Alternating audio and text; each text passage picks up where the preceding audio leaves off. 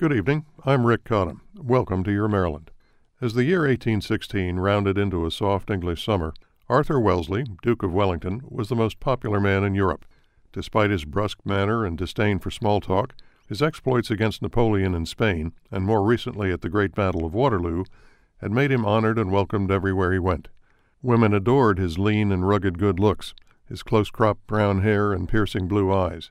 Married to a woman he respected but didn't really love, the Duke sometimes returned their interest, though he was always careful to keep his discretion and his balance.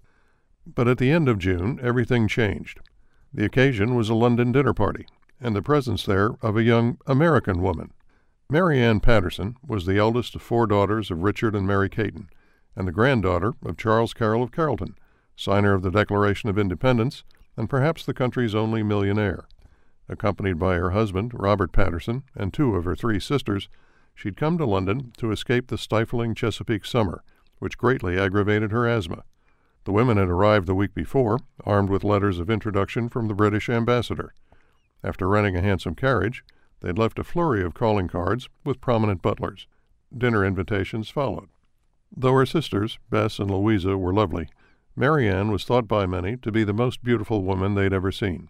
What's more, at a time when the British regarded Americans, especially those from Baltimore, with undisguised hostility, and when American women were thought to be uncultured and dull, Mary Ann's conversations sparkled. After all, the Caton girls had met a great many of their country's prominent men at her grandfather's estate, Doughoregan. They'd listened to speeches from the Senate gallery and danced late into the night in Washington ballrooms. They were wealthy, socially accomplished, and wise in the ways of politics. Only one man in British society impressed them. That was Wellington. When the Duke encountered Marianne at dinner, he may as well have been struck by a thunderbolt. During the dancing that followed, she couldn't exert herself because of her asthma, so he gave her his arm and walked with her through the evening. People noticed. Months later, when his duties drew him back to Paris, the sisters followed suit, and on meeting him again, asked if he would take them to Waterloo, to see where the great battle had been fought. The day was a gloomy disaster. The battlefield where 30,000 men had fallen resembled a macabre country fair. Souvenir hunters scoured the grounds. Vendors hawked bullets, insignia, bits of uniform, and old bones. The Duke could barely speak. Marianne was crushed. The sisters returned to London and resumed their conquest of society. Wellington called on Marianne every day, and even had his portrait painted as a gift to her. In return, she gave him a miniature of herself. There's no question they were in love, but both were married. Then, in 1822, Robert Patterson, who'd gone back to Maryland on business, contracted cholera.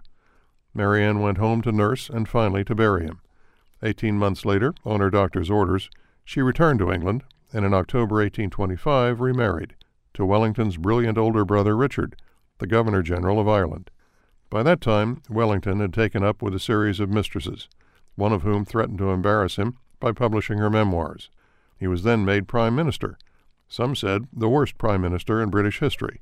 A staunchly conservative opponent of the 1830 reform movement, he became known as the Iron Duke, not for his military reputation, but for putting iron shutters on his mansion as protection against rock throwing mobs. On September 14, 1848, at the age of 83, the Iron Duke died. Watching the funeral from her London window, Mary Ann, now sixty and twice a widow, joined Prince Albert and the nation in mourning the greatest man that England ever knew. She may not have known that every day since she'd given it to him thirty years before, he'd worn her miniature, or that it was with him when he died. But this granddaughter of a Maryland revolutionary, who had won the heart of Britain's greatest hero, surely did know that the old soldier had captured hers too.